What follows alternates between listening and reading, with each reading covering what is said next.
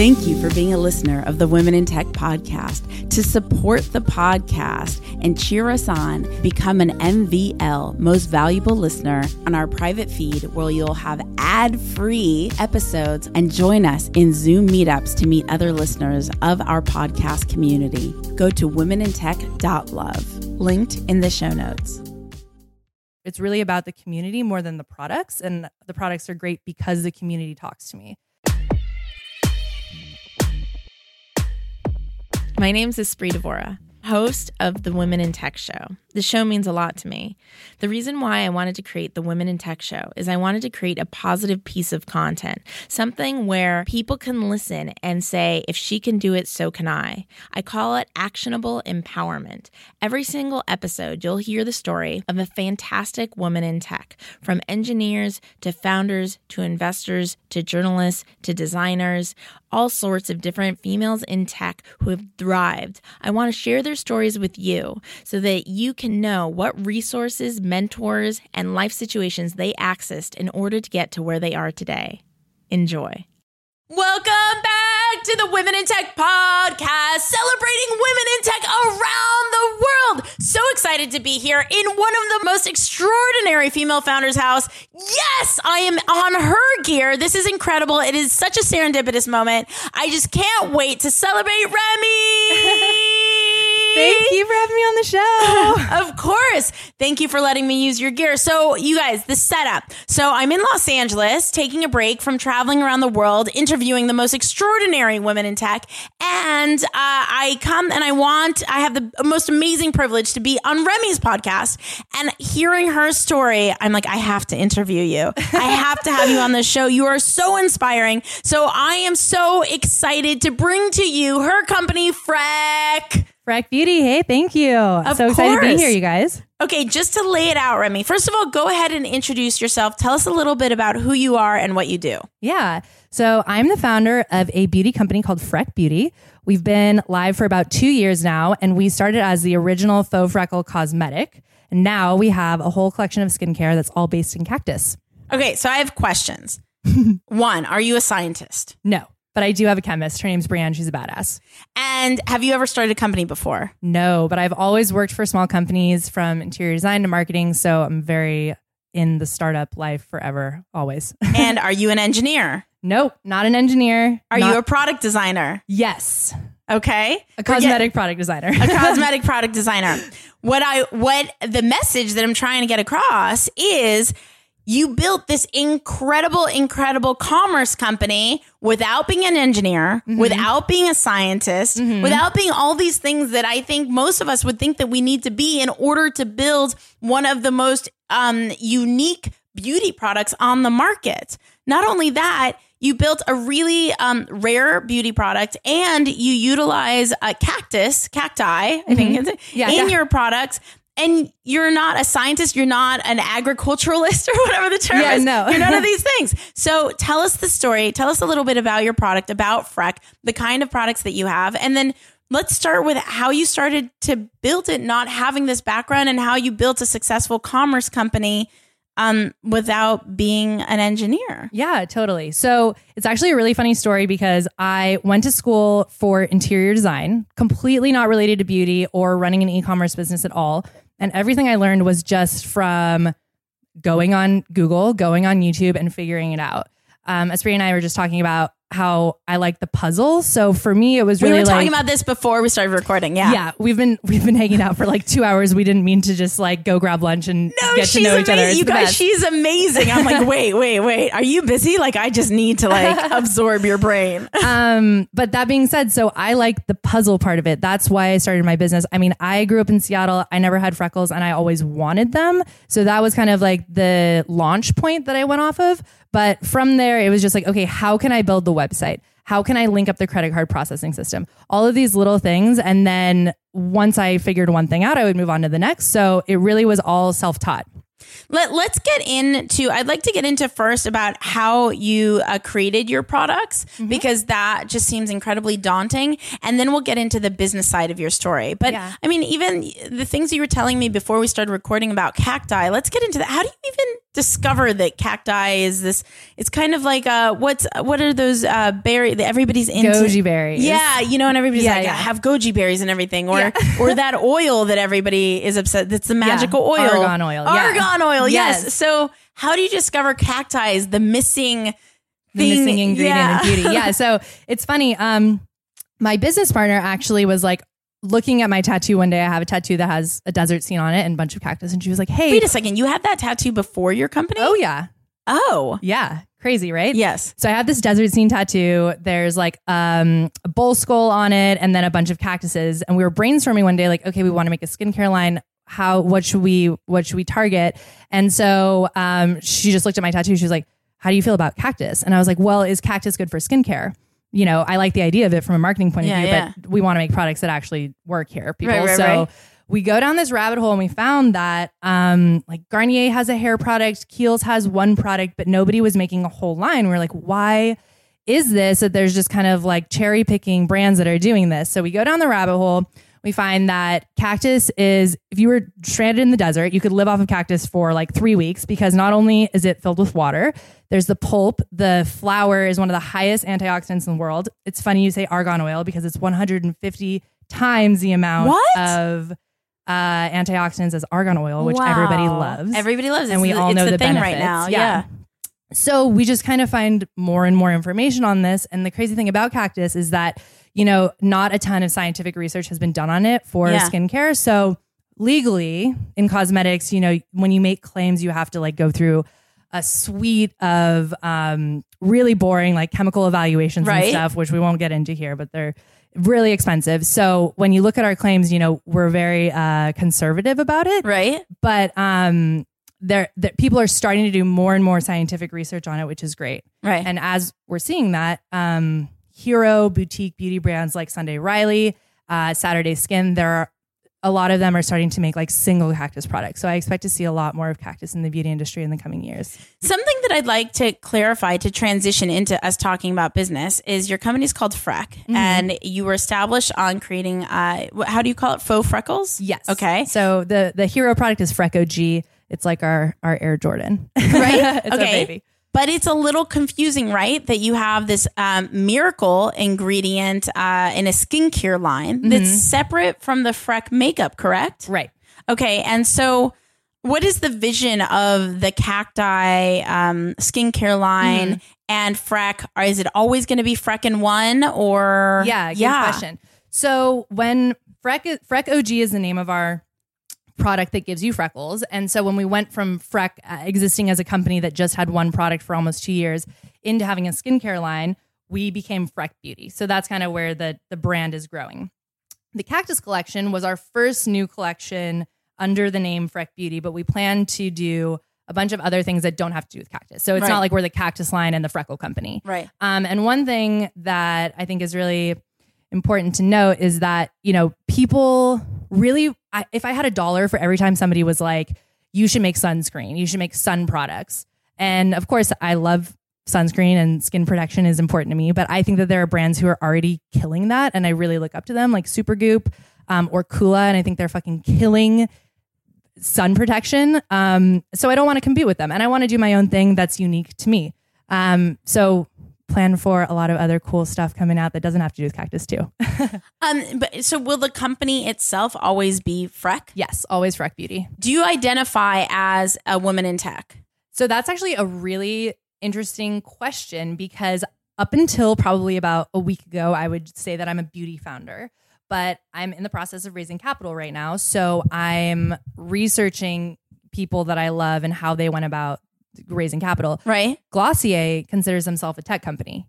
And so that has me really kind of taking a good look in the mirror this week and thinking about, okay, if we are a beauty brand that is primarily online, are we also a tech company? So to answer your question, I'm questioning. I don't know. I mean, it's interesting, right? So the reason why I asked that is a lot of people will sometimes tell me, well, I'm not a woman in tech. And, you know, to me, a woman in tech means you founded a tech company, I consider your company to be a tech commerce, right. Even the science that goes into developing a product, yeah. right? You don't necessarily need to be an engineer right. to be in tech. Right. Yeah. And so I find it interesting how everybody's perception about being a woman, being in tech changes, not just even being a woman in tech, but just being in tech changes. Speaking more towards the business side of things and technology, you had never created a website before. No. But you did have some experience in marketing, career-wise. Let's share with everybody your experience in marketing and jobs and kind of like your skill sets in becoming an entrepreneur. Yeah. So I was kind of all over the place. Like I said, I went to school for interior design. So I guess I had built websites like on Squarespace, but I had never done, something robust in my own. And then after I graduated, I spent a lot of time working for design firms. And then I ended up actually my last job before leaving to work on Freck full time. I was doing business development and West Coast sales for an online marketing company that specializes in photo and video generation at events. That's a lot of words. Basically, they make like amazing, really high production quality Instagram videos at events that have like an event for Coca-Cola where they have 1 million influencers. So I was very much in tech in that space. And I was speaking tech and explaining to marketing executives how exactly our software works. So it's funny because I have a background in tech. And I'm hearing even in me saying this that I, for some reason, have like an internal conflict or like hesitation yeah. in saying that I'm a woman in tech. But yeah, I guess I have been in tech in one way or another for years now. At that time, did you feel, I work in tech? No. So you've never really self-identified as like, I work in tech. Right. Which is interesting. Yeah. And it's not like that I don't want to work in tech. I just think that I always like, even when I was in the lens of working for a tech company, I was doing sales and business development. Right. So I always thought of that as like a marketing point of view, even though I was working for a tech company. Interesting. I think this is something as a culture, like what does it mean to be in tech? I don't think everybody that has a website is in tech. Right. I don't think social media marketers are necessarily in tech. Mm-hmm. I do think if you build a commerce company, like Freck, like the other huge, beauty commerce companies mm-hmm. out there. I know earlier we were talking about FabFitFun. Yeah. That's a tech company. Right. I think that being in tech means that it is a little foggy. It's almost like the word podcast. People yeah. don't really understand. What is a pod? Is a podcast just audio? Is it audio and video? Where do you listen to one? Wait, yeah. is that YouTube video podcast? Yeah. I think being in tech is kind of in the foggy area, kind of like mm-hmm. what is a podcast really? Mm-hmm. Yeah. Okay. So getting into how you built your first real robust website mm-hmm. That could handle sales. Let's give everybody an idea of where your company is today. How many employees do you have? Have you raised money? Have you not raised money? Like, yeah. are you profitable? Are you not profitable? What is the environment of your company today? Yeah.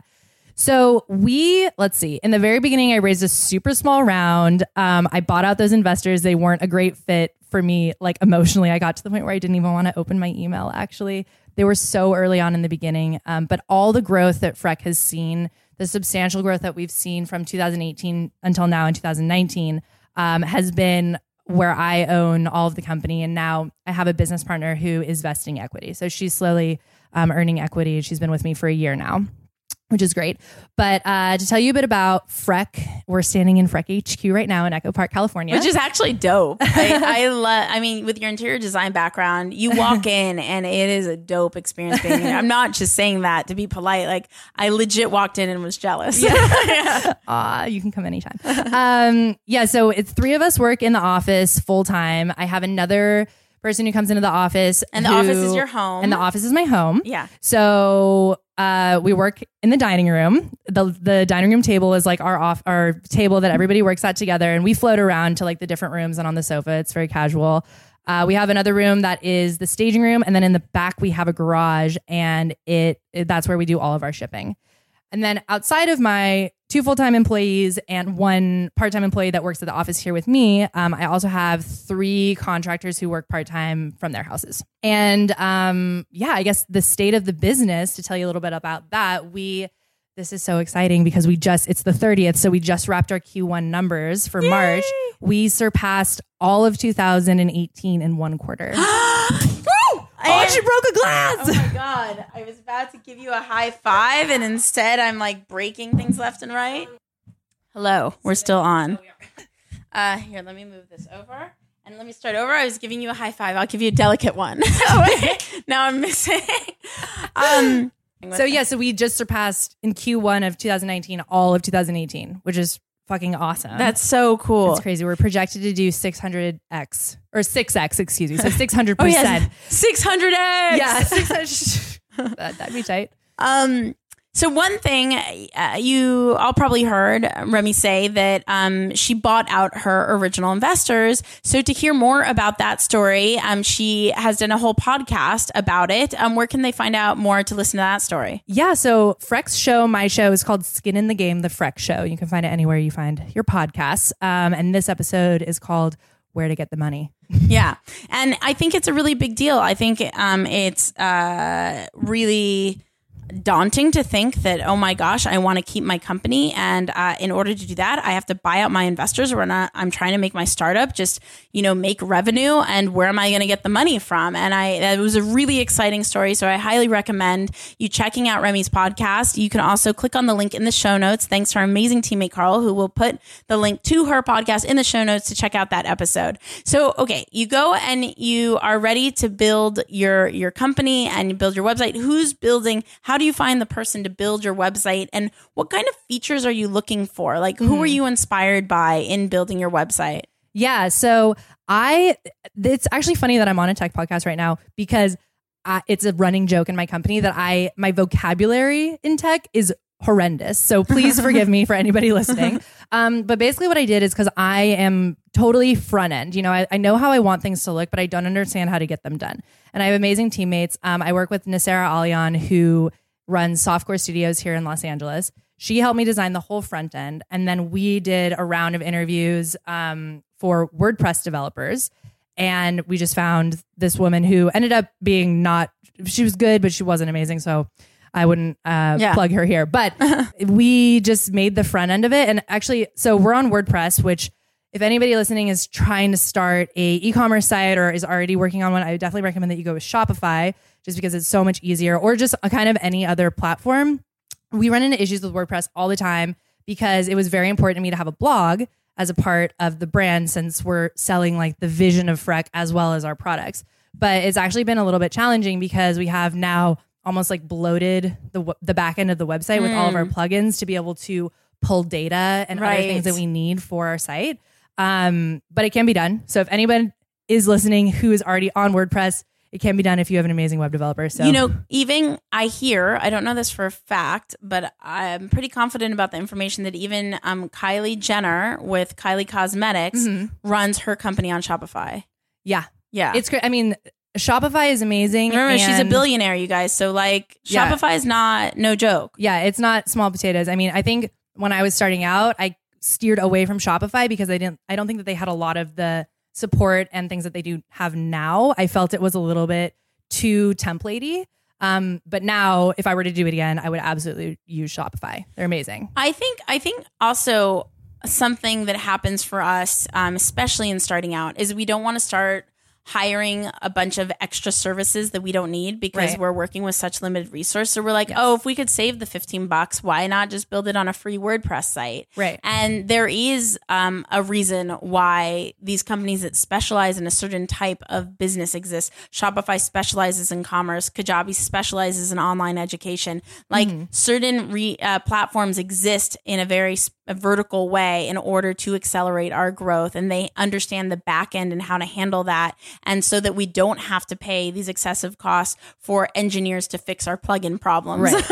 Right. Later on. Yeah. Yeah. You can save. It's like pound wise, penny foolish, foolish, pound wise. Yeah. So in the beginning it was great. And we had one product and it was amazing. And WordPress was great, but as we've grown, it's become more and more limiting. So I've also heard great things about Webflow. Oh, haven't heard of Webflow. What's Webflow? Webflow. We're thinking about making the changeover right now. The only area, to my understanding, that's a little bit not as developed as Shopify is the actual commerce part. But as far as making, Again, very visual. So I want our blog and our website to read like a magazine. Right, right. Which is nearly impossible on WordPress. If anyone has ever tried to code the back end to do custom things, it's so difficult. So Webflow answers that solution, or is a solution to that problem, excuse me. And it seems like in the next year, they're going to develop their e-commerce to be at a level that's similar to Shopify. And is Webflow complementary to WordPress, or is Webflow kind of like Shopify, a platform on its own? Totally on its own. And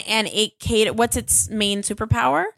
It's, again, vocabulary is not that great, but it's like a visual way to make a incredibly like stunning site. And it's very easy for anyone to use. Like I could use it without having to have, I mean, my developer would have to set it up for me, but once she does that, I can go in and make make blog posts, change the complete layout of the site within, a realm of how she set it up. Amazing. Yeah. And okay. So what's it like hiring a team for the first time? Mm-hmm. And how are you affording this team? Because you bought out your investors. Again, check out Remy's podcast episode to hear that story. You bought out your investors, which is crazy. Yeah. And you haven't raised new funding yet. You're just starting the fundraising process now. So how are you affording hiring these people and the help and just like living? Yeah. So we've been actually really lucky. I say lucky because I think that with our original product, Freck OG, it had to be at the right time for people to accept freckles as a part of their beauty routine. I hesitate to use the word lucky because it was a lot of fucking work, and there's no luck in that. It was a lot of work.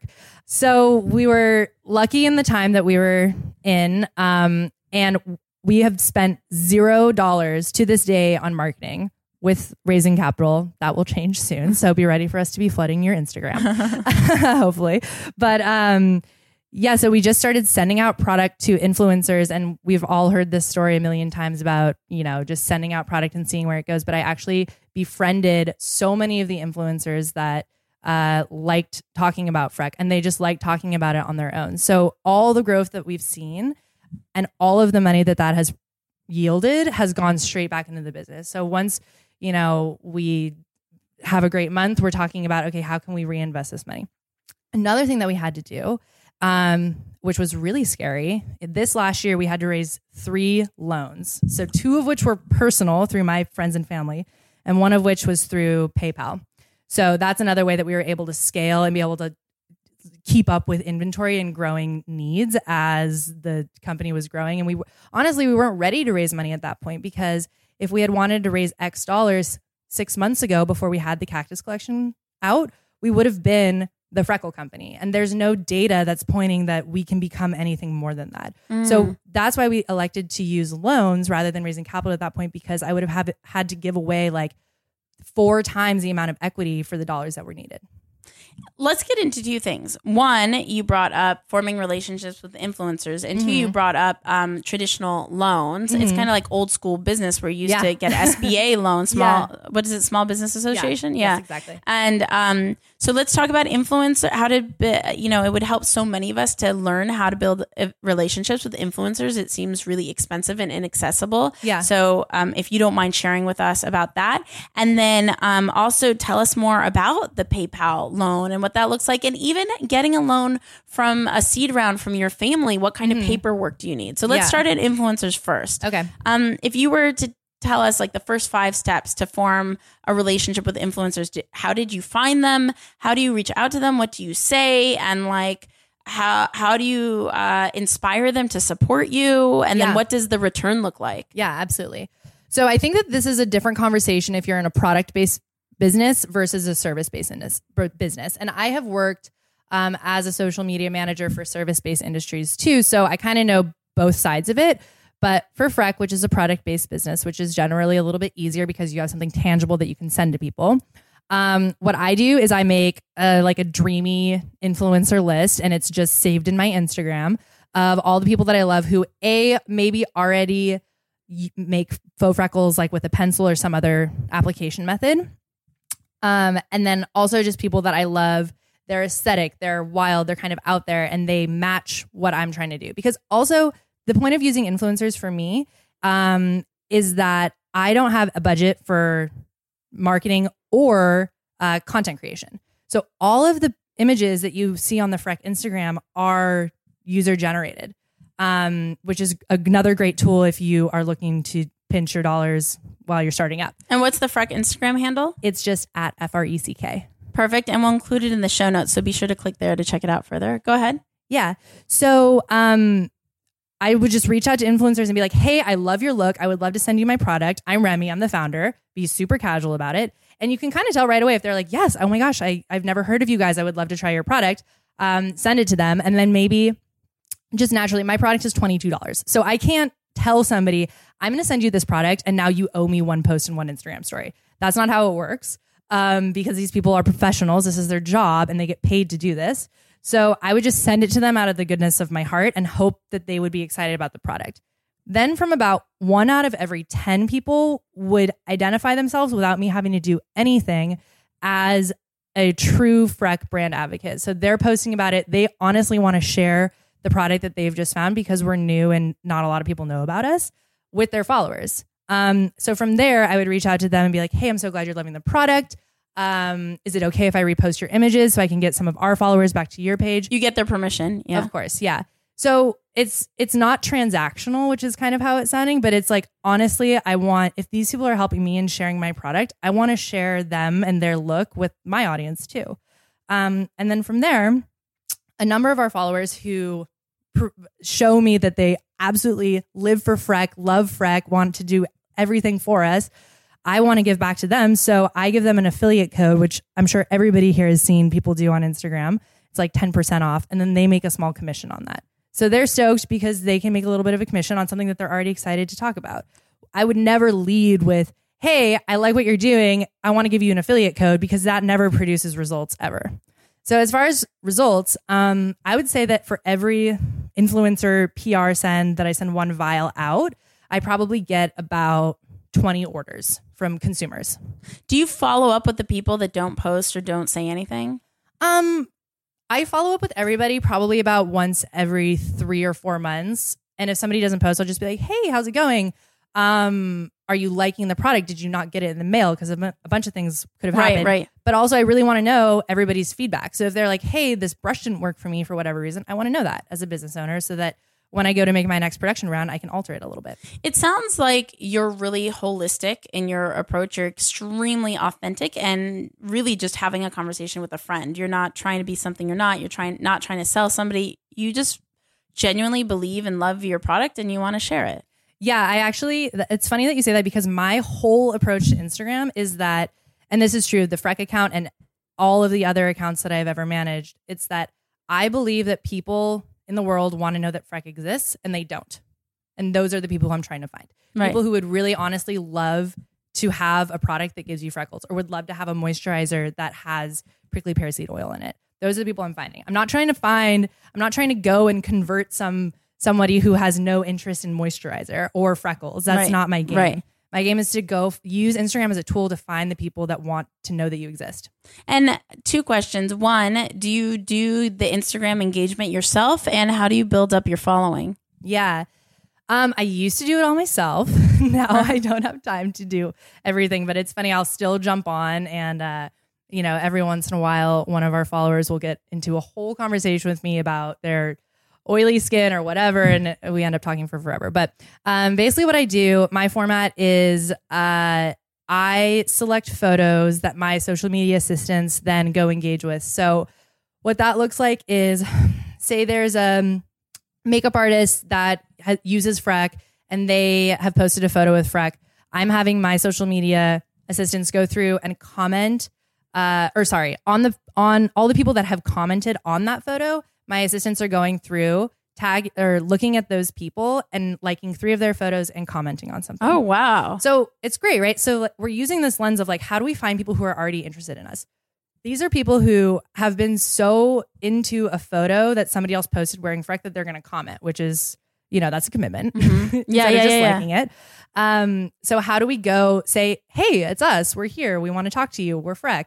We go to their page and like their stuff and start commenting and having conversation with those people. And what tool do you use for social media management? If any? Yeah, I use I use Flume. Oh, I've never heard of Flume. What does Flume do? Flume is great because a lot of my work is in DMs, especially because I still do all the communication with influencers. Mm-hmm. So I use Flume to be able to access my DMs on my computer, because if I'm on my phone all day, like that, A, ergonomically, that's horrible. And B, it's like so many notifications and distractions coming in. So I use Flume to do all of my work in my DMs. I don't use Hootsuite or any of those other ones. It just doesn't, it feels weird. Like I feel like getting outside of Instagram kind of removes the point of Instagram, right, which is to connect with people. And I do use Planoly to plan out visually my grid. Planoly? Planoly, Planoly. Wow, these are amazing. And Carl will include all of these in the show notes. We've talked about amazing tools from Webflow to Flume to Planoly. And do you do anything? I have one more question about Instagram, actually, a selfish question. And then I was going to ask, do you do anything with Twitter and Facebook? The selfish question about Instagram, how do you handle when multiple people in your brand are logging in and Instagram tries to lock you out? This is like so layman's, but I just coordinate, you know, I have like everyone does 2 hours or everyone has their time, you know, so we just kind of like separate it. You had that problem too, right? Yes. Yeah. Yeah. It sucks. Yeah. But yeah, even sometimes it'll block me out when I'm just trying to jump in to post the photo and then other people are engaging. So that's just one of the fun little neuroses of Instagram. There's not a solution yet. How about Twitter and Facebook?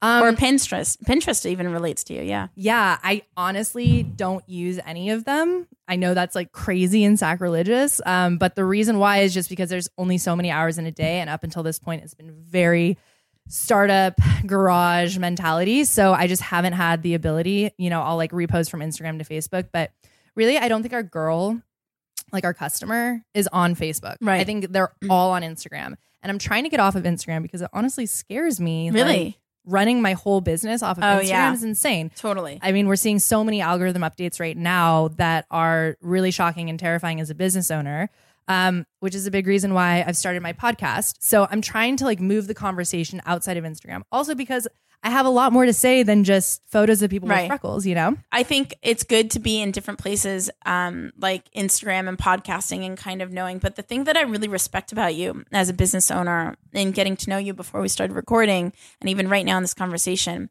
you seem to really be talented at understanding your audience and focusing and being narrow, but narrow in a very accelerating forward way. It's something I particularly am not good at. I'm kind of like an octopus everywhere. Yeah. And I've been told by mentors throughout the years, like focus, focus, focus. And I've been trying to get better. And it seems like either you've trained yourself to, or it comes more natural to you, where you're like, you know what? Instagram is what's providing me the return. There's not a lot of resource. I'm not going to worry about Facebook and Twitter because I want to make sure what I do really well. And, and it's a very thoughtful results. And I really respect that. And I want to learn from that in this own thing. I'm like, I'm going to walk away thinking like, okay, I have to tweak things like Remy is. She's being really smart about it. Yeah, it's true. I mean, like I think that the reason why Freck exists, period, is the first conversations that I was having with my friends long before I even thought about how I would even make a product. In the very beginning of the idea, Freck exists because people came to me and said, or related to me and said, I've been trying to find freckles my entire life. I would love to have them. I don't want to get skin cancer. How do I do it? Right. So I really listen to our audience, and I think that that's what makes us unique. You know, I'm asking them all the time, and I'm on Instagram myself communicating with them like, hey, what do you guys want to see? We're working on a cleanser right now. What do you guys love about cleanser? What do you hate about cleanser? I haven't started this yet, but one thing I really want to start doing is I don't use Slack just because I don't know why. It just like, it irks me. It like rubs me the wrong way. I know what you mean. But I think I'm going to start a Slack that's for like my 50 VIP customers who I talk to all the time on Instagram, who I almost feel like I've become friends with. And I want to make a space for them to throw ideas at me, but also for me to be like, hey, I would love to send you guys samples of this product. You'd be the first person to ever test it. Dope. Can I get your feedback before it even comes? That's so dope. From the point that we're in the lab. So also just kind of like as an ethos thing, Freck started before we launched. I did a failed Kickstarter, and so many people have followed along since the beginning of that. And also like Kickstarter as a concept in general, it's like a bunch of people coming together to make something happen. So that's always how I've felt Freck is. I mean, it's really about the community more than the products, and the products are great because the community talks to me. So I always want the community that follows Freck and buys Freck to feel like they are part and knitted into the, product development and where the brand is going. Right. I think one of the things that happens as we become more, quote, seasoned as an entrepreneur mm-hmm. is we actually lose sight of community and connection. Absolutely. We learn all these tactics at business conferences and meetings and mentorship that it seems that our clarity becomes diluted mm-hmm. and we become more of someone trying to perform something from a textbook rather than the pure and simple, concept of a business, which is to solve a problem, provide people a solution at a price point that is, higher than what it costs us to make and find out exactly what they want in the most authentic way and then give it to them. Right. It's like the lean startup, the idea of build it and they will come is absolutely out the window at this point. And it's because brands are communicating with our customers. Yeah. It's not build it and they will come. It's listen to people and figure out what they need built. Yeah. So that you can service them. 100%. So let's get into as we're winding down the interview, I think it's going to be really exciting and valuable for everybody to learn. I've seen the advertisements for a PayPal loan, mm-hmm. but I didn't know what it was about. What is a PayPal loan? And if I heard you correctly, you said you got 2 PayPal loans? I had 3 loans total, 2 from friends and family and 1 from PayPal. So let's talk about the PayPal loan and then also the kind of agreements and contracts you need in order to get loans from friends and family, if any. Yeah. So PayPal is actually really easy, streamlined process. I was really surprised. I kind of just reached out to them to see what would my interest rate be. And it's high. It's way higher than an SBA, but small business association loans are really actually very difficult to apply for, especially if you haven't been in business for a long time, which we hadn't been at that point. What's a long time? 2 years, 10 years? More. I think it's 4 or 5 years, you know? So using an SBA loan as a seed investment, I don't really know how you could do that, but maybe somebody knows better, but I couldn't figure it out. So I went to PayPal just to see what my interest rate would be. It was high. Because we didn't have any, credit cards or anything at this point. We had no credit as a company. So our interest rate was 20%, which is so high, but it's one of those things where you do what you got to do. How do you get credit as a company? I think it's the same as how you do it for a person. I think that the loans that we're taking and we're paying back are building our credit. Now we have a credit card. And we're just being really responsible about it. But that's actually a really good question. And I'm not totally sure. No, but this is great for all of us to learn and to even know these are opportunities to it's access. It's exactly what we were talking about in the beginning. It's just kind of figuring it out as you go. But PayPal is great. I have only good things to say about them. They were very good with they weren't too conservative and they didn't give me more loan that I could afford at the time. And then they withdraw it weekly straight from your PayPal bank account.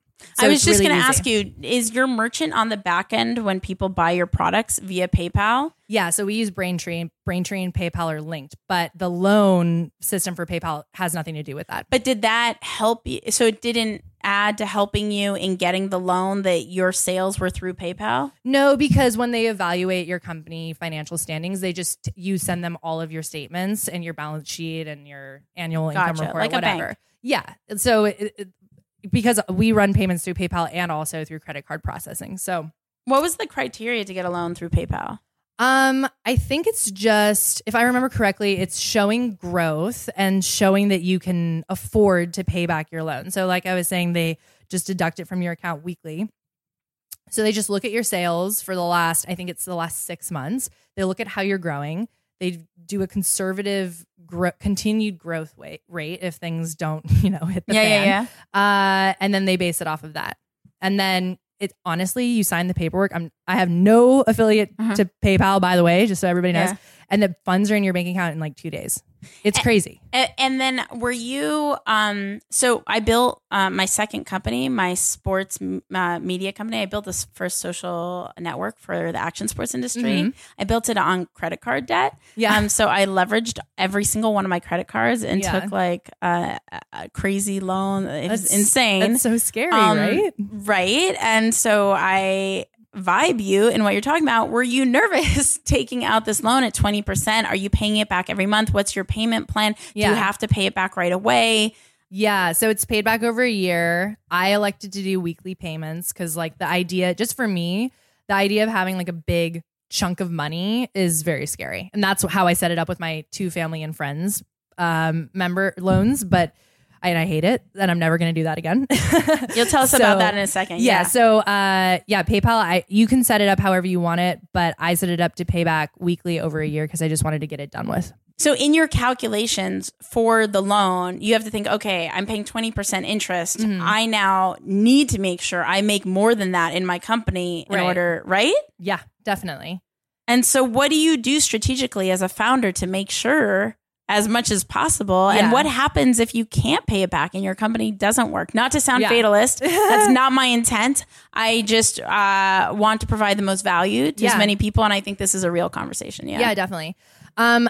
I honestly, you know, as a founder, I have always had this like gut instinct that Freck is going to work. And I've put my 20s on the line. I've, you know, sacrificed relationships for it. So it's very important to me. I fully believe in the company.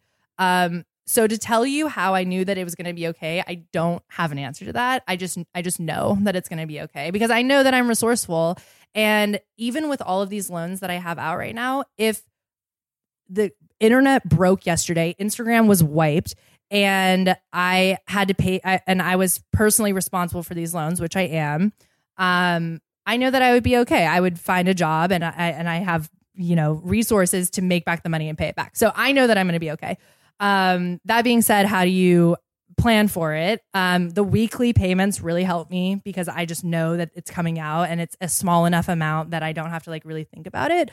But for some of the larger loans, I really look at our direct to consumer sales, which is our web store sales, as our for sure money. And that covers all of our overhead. And then I look at our wholesale sales. We're in Urban Outfitters, Revolve, Dolls Kill. We're sold in Europe now too. So I look at that, those dollars coming in as dollars to invest in new projects or to pay back loans. So that's kind of how I separate it. I don't have like a checking and a savings set up, but I just think about the dollars coming in from wholesale accounts as money to pay back loans or credit cards or whatever. And what is the range that PayPal loans out? Like what's the minimum? What's the maximum? Yeah, I think, I mean, as small as like 5K, 10K, and up to, I think you can even do like $350,000 with them. Whoa. Yeah. Depending on, I mean, obviously you need the numbers to back it up. Yeah. Yeah. Depending on where you're at in your business. They can be pretty big. And agreements and contracts on a seed round from friends and family. What does that look like? Yeah, so it's funny that you asked that because I'm trying to figure out if I want to name this round the seed round or the Series A round that I'm going to raise right now. Oh. And it's a really unusual situation. And I've talked to a couple people about it because I can decide because we haven't really raised capital before. I mean, we had a little investment, but it was so little that I honestly, it was 15 grand. I wouldn't even consider that an investment, and I paid back almost like a loan. Yeah. So these loans that I have through my friends and family are, again, high interest rate. They're 20%. And I consider that because of the risk that they're taking and also because at the time we didn't have any credit as a company. Right. And so the agreement, we just have almost like it's not called an operating agreement, but it's just a very simple agreement. I had my lawyer draft it. I definitely, if anybody is going to do friends and family rounds, as casual as you want to be about it, please have a lawyer look at your document because you never want bad blood or anything weird between your family and friends. Like, and are you paying your back? And are you paying Are you paying back weekly the same thing? No. So those were set up. So one of them actually, there was an opportunity to pay back after 6 months or 12 months, and I chose to do 12 months. And who chose those options? You, me, yeah. And then you and they signed off. Yes. You're okay with the choice. And then you're like, okay, here's what I choose. Yes. Okay. So for example, if I paid it off after 6 months, I would have to pay half the interest. And then after 12 months. Yeah. And then the last one, which is a completely different separate set up for a loan is through a family member's, I think it's their trust, but right. It's just where they have set aside their savings so that right. they can invest from their trust. So they had all of their paperwork set up, and I pay back quarterly for that one. So nice. I have all yeah. these different, it's like Tetris with money. Tetris with money. Right? I have like these wholesale payments coming in, and then I've got loan payments going out, and then our direct-to-consumer sales fund, you know, inventory and the day-to-day operations of the company. Amazing. Remy, your story is amazing. How can people connect with you further? Yeah. So you can find Freck online at freckbeauty.com. We're on Instagram at FRECK. And you can reach me if you want to say hi on the Freck Instagram, or you can reach me on my personal, which is hi.remy, R-E-M-I. And if you could have one ask of the community, something that we could do as a collective to support you in accelerating your success, what would that ask be? I have never been asked that. Oh my gosh. If I had one ask for you guys, I would say to go buy the moisturizer. Go buy any of our products. You're going to fucking love them. But I think the moisturizer is the best. Actually, honestly, they're all the best. You should just go buy all of our products. Where do they go to buy?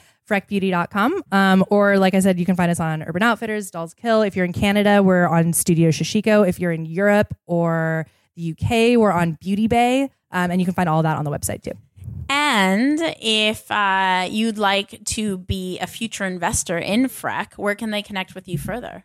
Oh, Remy at freckbeauty.com. Perfect. Thank you so much. Okay, so two last quick fire questions. Your favorite book? The Bell Jar by Sylvia Plath. What's it about? It's about this woman who goes insane and kind of her journey through the psych ward. The Bell Jar. The Bell Jar by Sylvia Plath. The Bell Jar. We'll include that in the show notes. And is this your first podcast? I have my own show. So I have, you guys, again, can find us on Skin in the Game, but this is my first podcast that I've been on as a guest. So thank you for having me, Espri. Okay. A safe high five that time. Thank you so much for being on the Women in Tech podcast. If you want to connect and collaborate with more women in tech around the world, remember to go to the Women in Tech Facebook group. You can go there directly by going to womenintechvip.com. That's womenintechvip.com. Make sure to say hello on social, on Instagram, on Facebook, on Twitter, at Women in Tech Show. I will talk to you guys. See you guys, hear you guys in the next episode. Bye. Hey, this is Remy, CEO and founder of Freck Beauty, the original and to this day only faux freckle cosmetic. We're based in Echo Park, California. You're listening to Women in Tech. Women in Tech is an independently funded project funded by you, the community. So the way that you could support us is by going to patreon.com/womenintech and making a small contribution. Every little bit counts. That's Patreon, patreon.com/womenintech. Thank you so much for believing in our vision.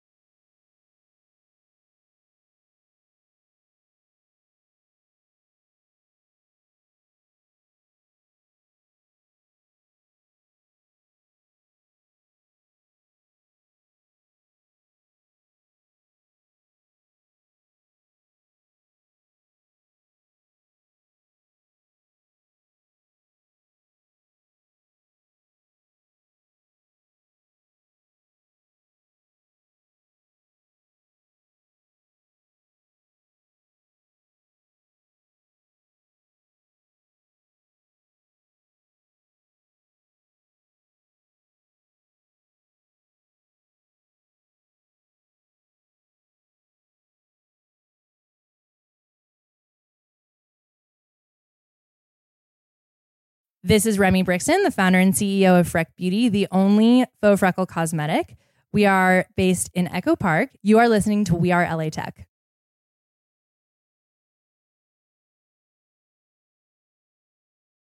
Welcome back to the We Are LA Tech podcast. Yes, so excited to introduce you to an extraordinary company here in Los Angeles with an awesome female founder. You are going to love it. This is a replay from our Women in Tech podcast.